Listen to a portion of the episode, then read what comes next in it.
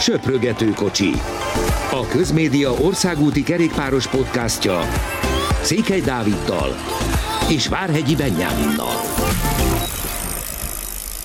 Nagyon sok szeretettel köszöntünk mindenkit a legújabb söprögető kocsiba, mind a ketten Budapesten vagyunk, úgyhogy végre itt az MTVL székházán belül tudjuk átbeszélni az elmúlt hét történéseit, nyilván középpontban a férfi mezőnyversennyel a világbajnokságról. Hány percét nem láttad élőben ennek a mezőnyversenynek? Köszöntöm a hallgatókat, nem sokat, nem, nem tudnék így pontos számot mondani, de... Voltak a bebubiskoltál? Voltak holdpontok természetesen, ez a versenynek is köszönhető, így nagyjából a közepén, de, de alapvetően azért így könnyen ment, hogy, hogy kibírjam ezt a, ezt a hajnalt, vagy, vagy éjszakát, nem is tudom, hát az hajnal kettőtől reggel kilencig, de, de a tegnapi nap az azért nem volt kellemes ebből a szempontból.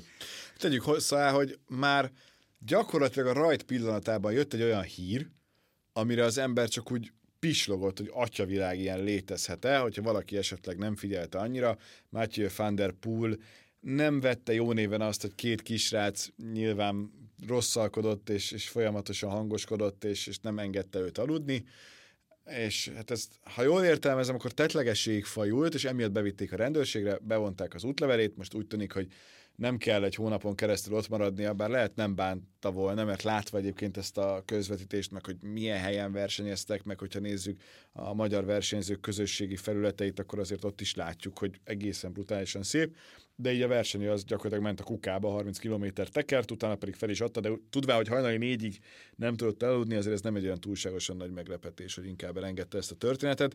Szürreális, hogy ilyen lehet, viszont. Igen, ez a jó szórás szerintem is nem is nagyon értette az ember, hogy, hogy, ez, hogy mi történt ott pontosan, elég nehéz volt kideríteni. Igazából itt annyi volt, hogy, hogy ugye kopogtak a, az ajtaján, legalábbis Van der Poel így mesélt el többször. Azért vannak e, hátsó részeinek a sztorinak például, hogy ő nem a csapattal volt, nem is egy szálláson, mert egy hotelben voltak, de, de amíg a csapat a negyedik emeleten lakott Van der Poel a kilencediken, a barátnőjével, ugye ez egy megfázás miatt költöztették, ők át, költöztették őt át, és csak ott volt már szoba elvileg a, a szállodában, de majd ezt követően igazából, mikor felidegesítették kellően, és ugye, ahogy te is említetted, elvileg tetlegesség volt, Van der Poel ezt tagadta, minden esetre ugye egyből kihívták a rendőröket a, a, a szálloda alkalmazottjai, és a csapat csak ezt követően tudta meg, tehát ő nem előre szólt, hogy srácok, valaki szóljon már ezekre a gyerekekre, mert nem tudok aludni, azért ez így elég érdekes. Ami még érdekesebb szerintem, amit a csapattársai mondtak utána, például Mollema és Van Barle nyilatkozott a NOSZ-nak, a holland, holland médiának, és ők mondták, hogy, hogy Van der Poel igazából nem is szólt nekik, tehát egy három órás kocsi út volt másnap reggel a, a rajtig, Van der Poel ott egy szót sem szólt, majd, majd a rajt előtt mondta Mollemának, aki konkrétan, hát ez a szürreális szóra visszatérve, így kiröhögte. Azt hitte, hogy ez valami vicc. Persze.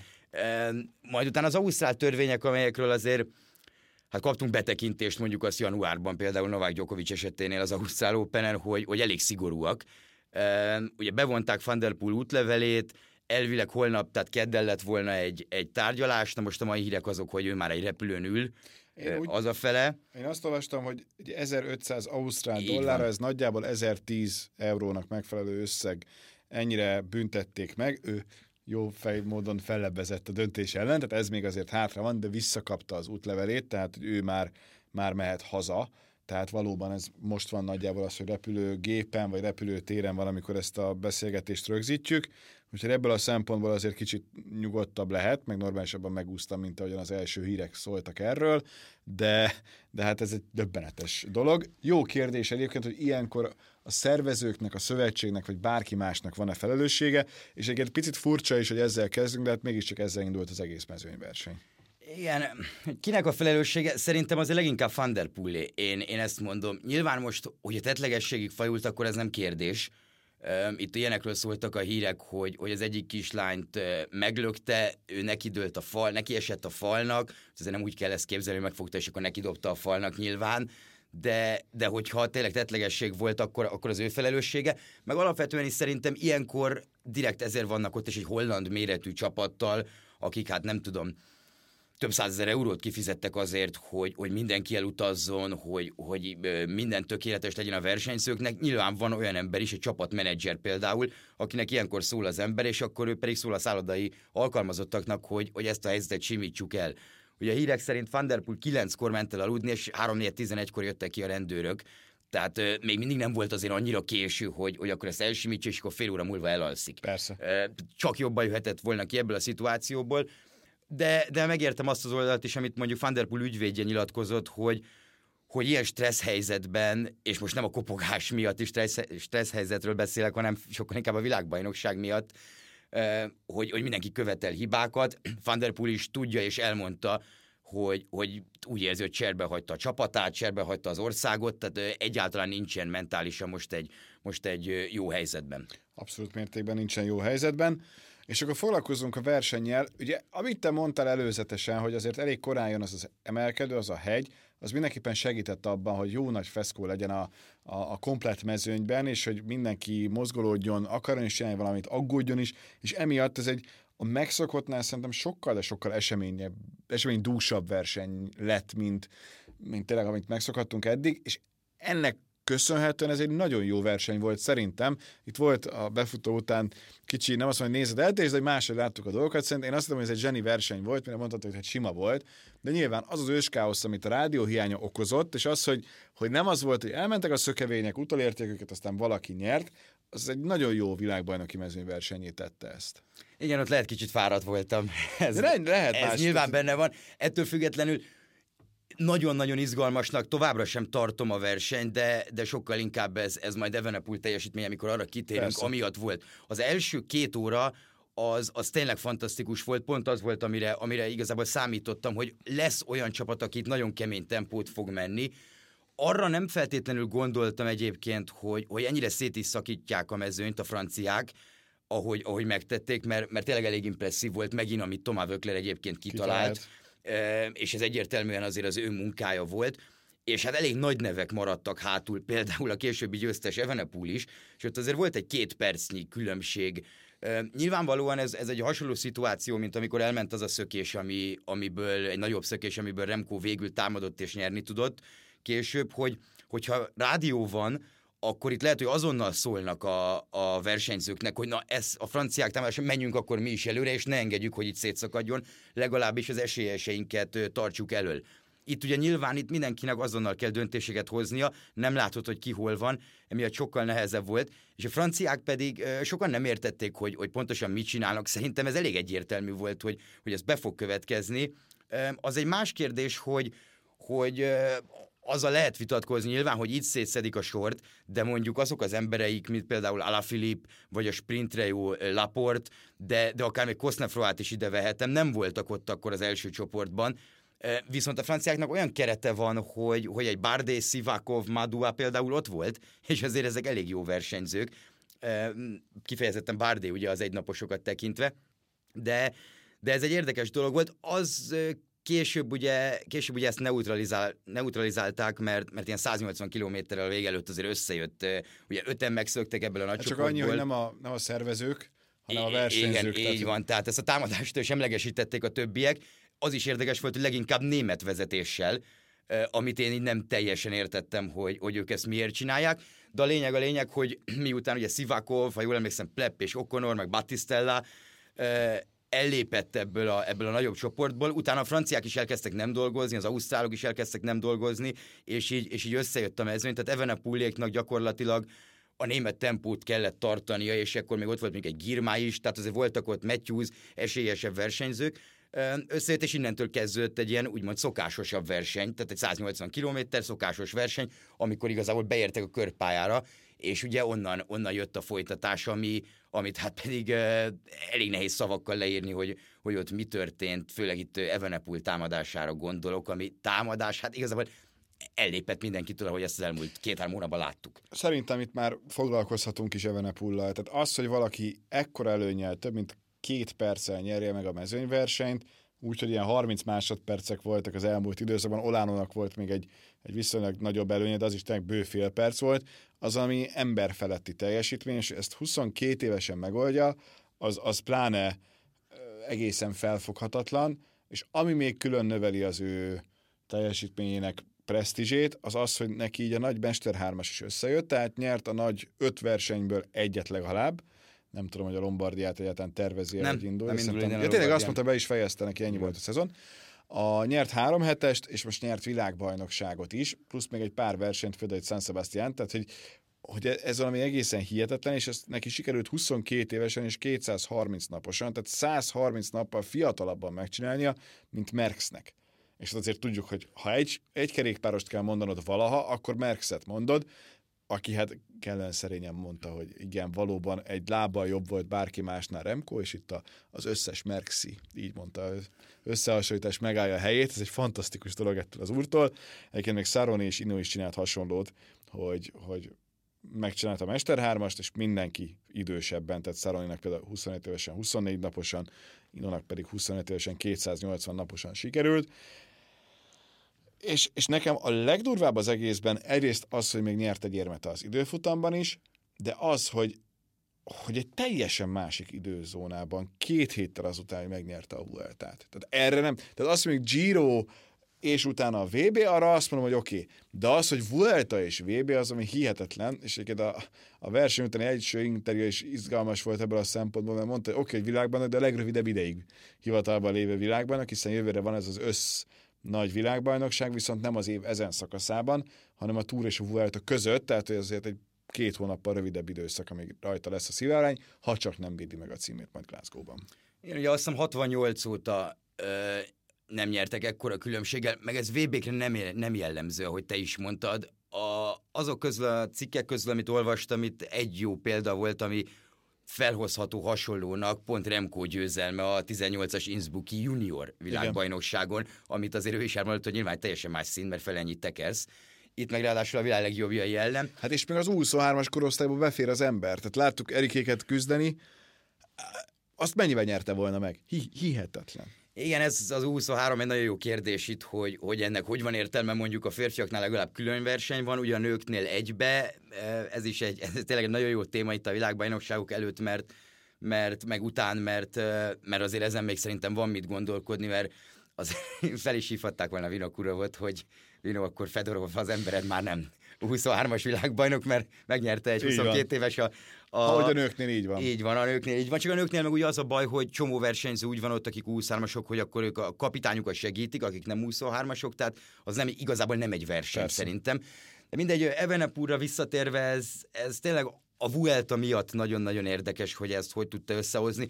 Nyilván egy három hetes után azért az embernek jó kalábai. Na most csak utazik 24 órát, teljesen máshol van, teljesen más típusú versenyzés kell, nincsenek rádiók, és pont a Vuelta előtt beszéltünk arról, hogy, hogy mikor beszéltük, hogy Evenepoel miért lehet esélyes, hogy mennyit fejlődött ő taktikailag, és ezt nagyon-nagyon jól kitalálták a belgák, tehát hogyha, hogyha itt arról kell beszélnünk, hogy tavaly Lővenben mennyire nem működött az, amit csináltak, itt pedig mennyire működött. És hisz... hogy nevettünk előtte? Azon, hogy akkor most milyen a, a viszony, meg, meg, meg hogyan is viselkednek, és ezért egy, egy négyet összehoztat a két Igen, ráadásul úgy, hogy Fanárt azt mondta, hogy ő tudja, hogy hanyadik helyes sprintelnek, a, ott, amikor a második helyre mentek, akkor azért ő is ö, keményen sprintelt volna, hogy a dobogó össze legyen. Hát függetlenül jó volt látni, hogy nagyon boldog volt, és mondta, hogy igazából ez volt a taktika ezen a pályán, hogy, hogy Remco és ő a kapitányok, Remco támadhat korábban, és hogyha úgy lenne, hogy visszajönne a sprintre, amiért Fanárt nyilván semmit nem fog tenni, és nem is tett. Ezt láttuk, hogy Pogácsár és Madua voltak ketten, akik, akik két percről egyszer egy percre lehozták a különbséget, és akkor az úgy tűnt, hogy ha ezt viszik tovább, akkor, akkor ez visszajöhet, és az Fanártnak lett volna jó, vagy Kinten Ermansnak, aki nagyon-nagyon sokat segített Remkónak, ugye ő és Stan De Wolf voltak ott abban a csoportban, és Remkó elmondta egyébként a verseny után, hogy Hermans volt a hát hogyha ők az egy A kapitányok fanártal, akkor Ermánsz az egy B, mert hogy, mert hogy nagyon erős volt ő is. Tehát a belgák ezt tökéletesen kitalálták. Én egyébként a franciák sem kritizálnám, mert... Van egy ezüstjük. Mert az van egy ezüstjük. Úgy, hogy nincs olyan tehetségű versenyzők, leszámítva Ala Filipet, de róla meg tudjuk, hogy milyen volt neki a 2022, tehát az nem volt egy reális elvárás, hogy sorozatban harmadszor is megnyerje. Én szerintem a franciák ezzel az ezüsttel teljesen elégedettek lehetnek. Én is így gondolom, és Alaphilippe ráadásul be is szólt elvileg korán a csapatkocsiba, hogy, hogy ne dolgozzanak érte, mert, mert egyáltalán nem biztos a formájában. Ez látszott is, hogy nem tudta követni a támadásokat. És, és a franciák igazából mindent megpróbáltak, hasonló taktikát, mint ahogy említettem, tav, mint tavaly, de nem lehet minden évben ugyanazzal a taktikával nyerni, meg Evenepult hát nem sokan tudták volna követni. Nem, tényleg, bocsánat, csak hogy rend legyen, tehát akinek ugyanabban az évben sikerült, 27-ben Bindának, 71-ben Merckxnek, 80-ban Inónak, azóta senkinek, amit Evenepul megcsinált ezzel a nagy klasszikus, három hetes és mezőnyverseny világbajnoki cím. Igen, és ugye a, azt hiszem talán Le Monde-nak sikerült utoljára az, hogy három hetes és VB. Tehát, hogyha ezt még hozzátesszük, hogy ez mennyire ritka, arról pedig nem is beszélve, Hát még hogy... én sem értem, nem, hogy te Inónál. Pff, Igen, döbbenet. és, és hogyha arról beszélünk, hogy három hetes és klasszikus, akkor, ha jól, ha jól tudom, olyan nincs, aki Vuelta és világbajnokság, Igen. mert, mert hát nagyon közel van a kettő egymáshoz, így meg, hogy Ausztráliában volt főleg, tehát ez, ez nagyon nehéz jelzőket találni erre, aki- erre a teljesítményre. aki elment a Vuelta-ra, tehát ő sprinterként nyert egy pár szakaszt, kiszállt, hogy aztán a VB-n próbálkozhasson, de nem az összetett. Tehát ebben ez a nagyon durva. Alapból is szerintem nagyon kevés olyan világbajnok volt a közelmúltban, aki három hetes menő, mert jó, nem volt messze áll a Filip annak idén a túr győzelemtől, de nem nyerte meg, és a végére azért ki is Igen, pukkadt. és ő azért nem egy három hetes menő, ezt azóta is tudjuk, meg előtte is. De hogy, de hogy ebből a szempontból tényleg itt az a nagy kérdés, hogy hol vannak a határok, mert, mert ha így tud menni minden hangszeren játszva, akkor, akkor egy olyan fantasztikus évtized elé nézünk, hogyha most párhuzamot vonok azzal, hogy Federer most vonult vissza, Nadal nem tudom meddig húzza mondjuk a Garoszig, Gyokó még marad, Murray meg már valószínűleg soha nem lesz az. Most a kerékpársportban most jön el az az évtized, amire majd vagy lehet, hogy másfél évtized, amire majd utólag úgy tekintünk vissza, hogy na ez az aranykor, amikor, amikor nem egy korszakos zsenid van, hanem három-négy. Igen, Pogácsár is előnyilatkozott egyébként, talán vagy a VB előtt, vagy, vagy a kanadai versenyek után, mikor, mikor kérdezték arról, hogy nézte a Vueltát és, és Remkóról, hogy nagyon-nagyon várja, hogy, hogy összecsapjanak, mert ő is ezt mondta, hogy olyan évtized lesz, ez ő, a Jumbo sok, Vingegor, Roglic, ő hozzátett, hogy nagyon reméli, hogy Bernál mondjuk felépül, de ott vannak a spanyol fiatalok is. Tehát itt tényleg olyan versenyzőink vannak, akik, akik kicsit ezt megszakítják, ezt az elmúlt évtizedek hagyományát a kerékpárba, ami mondjuk szerintem ilyen Indurain óta jöhetett be, hogy akkor egy, Egy ö, egy és specifikus dologban nagyon-nagyon jó vagy. Ezek a versenyzők ö, monumenteket nyernek, három heteseket nyernek, kisebb versenyeket is, is simán tudnak nyerni, amik nem arról szólnak, hogy, hogy hegyen nagyon jól kell menned. Tehát tényleg bármiben jók.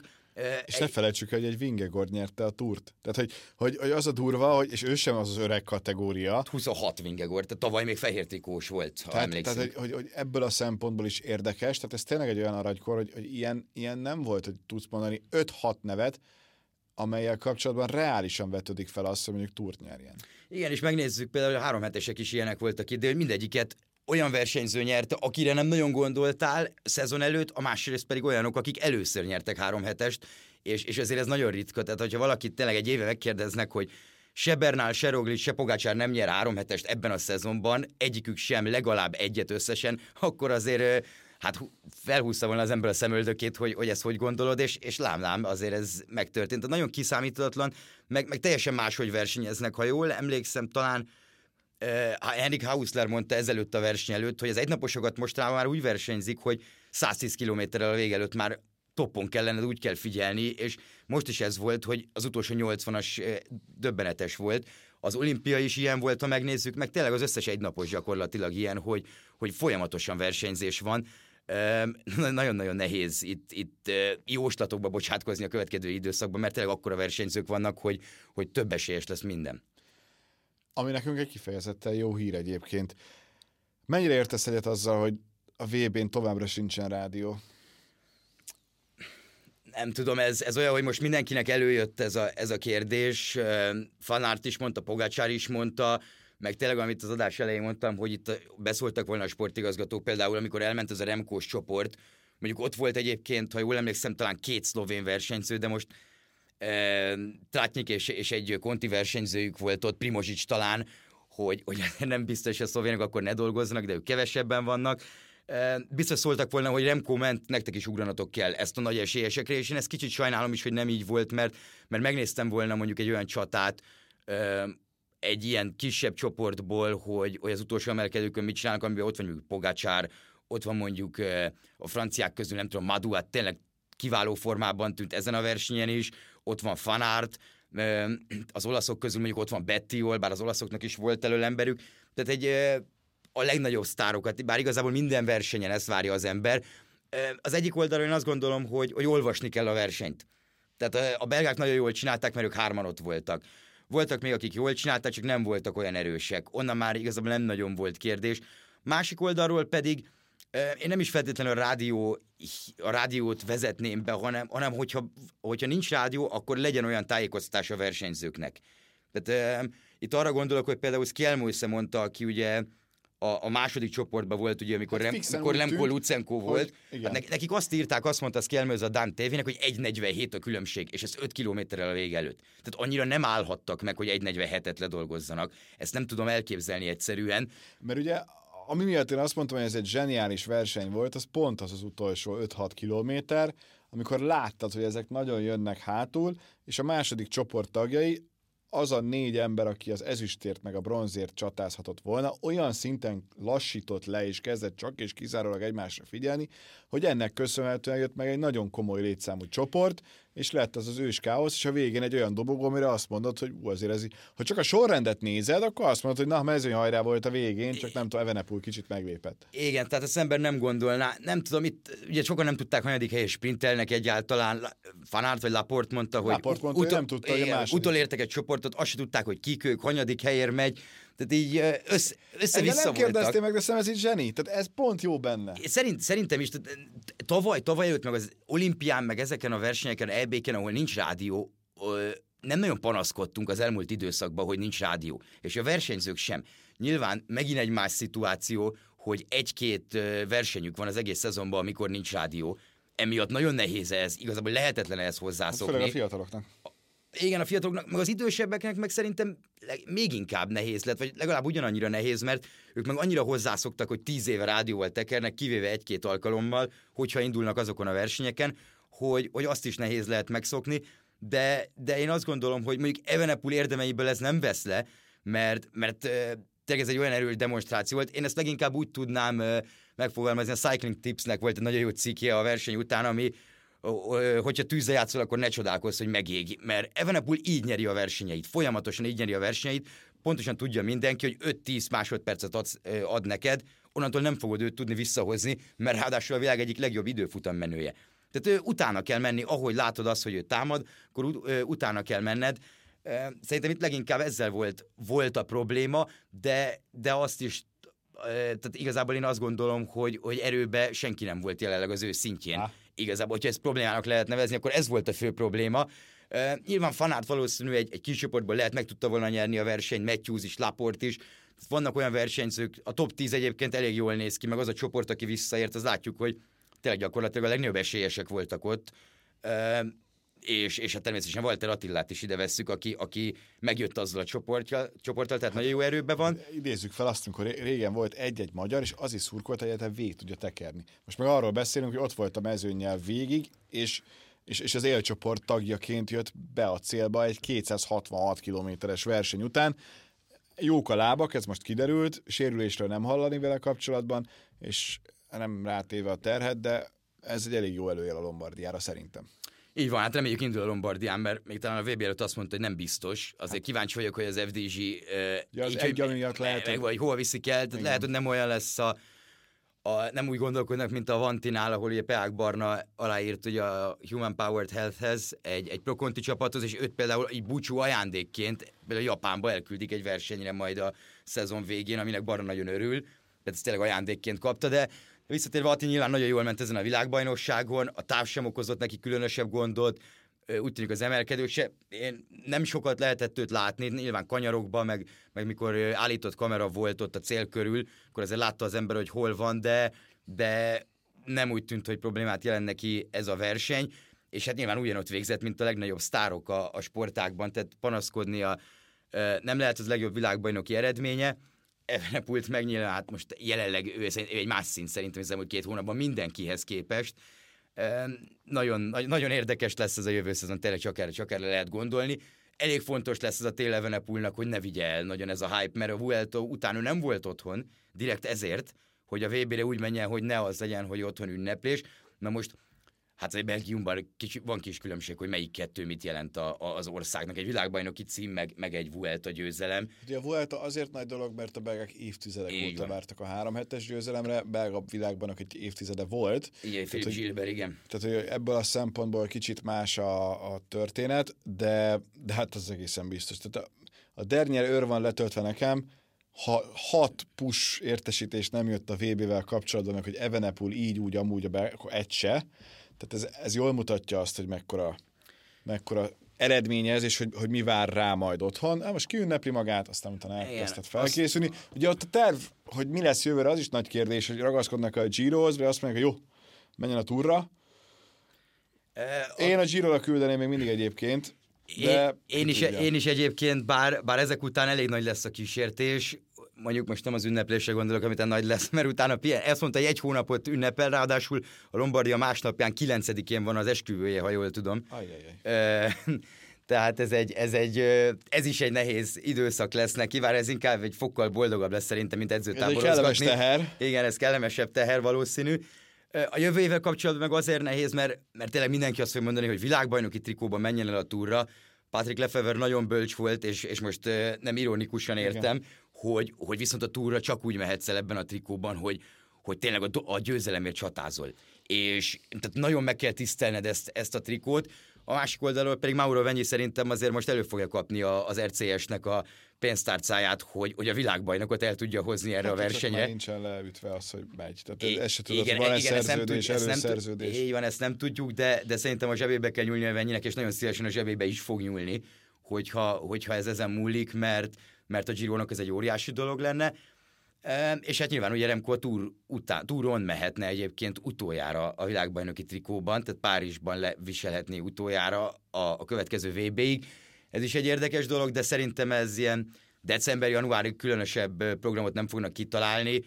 Nyilván most november közepéig szerintem Remco nem nagyon fog biciklizgetni, bár, bár őt azért eléggé vissza kell fogni, ugye vannak azért ilyen versenyzők, ezt az edzők elmondják. Geren Tomás is ilyen, hogyha azt mondod neki, hogy edzen 6 órát, akkor azt akarod, hogy edzen 6 órát, akkor azt mondod, hogy edzen 4 és felett. Eh, Tehát a, ezek a mai versenyzők már ilyenek, de, de tényleg hát szerintem még Pogácsár is biztatni fogja Evenepult, hogy, hogy menjen a túra, mert ő nagyon szeretné nyilván, hogyha a legjobbak, legjobbak lennének ott. No, ennyi fért a mostani adásunkban, nagyon sok témánk van. Ez a hét is hoz versenyeket, de inkább majd a következő lesz, ami, ami a, az igazán kiugrókat hozza itt a szezon végén, mert most már ott tartunk. Nagyon izgalmas lesz, hogy ki marad bent, ki esik ki a Tourból, úgyhogy emiatt is kell majd számolgatni, úgyhogy lesz témánk bőven. Addig pedig figyeljétek a kerékpársport híreit. Igen, szerintem ez a Tour kiesés tegnap eldőlt. Én kicsit úgy gondolom, még itt erre rákanyarodva, mert ö, mert a Lotto nem nagyon szerzett pontokat, és, és a a világbajnokságra egyébként kaptak UCI pontot a versenyzők, ami elég érdekes tekintve, hogy nem a, csapat, nem a saját klubcsapatukért mennek, de, de a Lottóval most talán 1000 pontra a, a 18 helyen álló Arkeától, ami, ami azért elég nehezen behozható, de itt a Lottó szerintem nem is igazán ők lesznek a kérdés, mert ők indulhattak minden World Tour versenyen, mert az idén azt hiszem top 10-ben vannak, mint legjobb csapat, és ott az idei eredmény számít. A következő évi szabadkártyáknál az Izraelről meg majd fogunk elég részletesen beszélni, mikor vége a szezonnak, mert, mert ők azért bírósággal fenyegetnek, meg külön Tour de France-szal, meg bla bla bla. Eh, Tehát az egy, az egy olyan érdekes téma lesz. Az id- ezen a héten pedig nyilván a, a horvát körön visszatér Jonas Vingegor, először a túr után, meg hát a kis olasz egynaposok, amik készítenek a Lombardiára, ezek várhatóak. Úgyhogy ezekről beszélünk jövő héten, mostanak köszönjük a figyelmet, sziasztok! Köszönjük, sziasztok!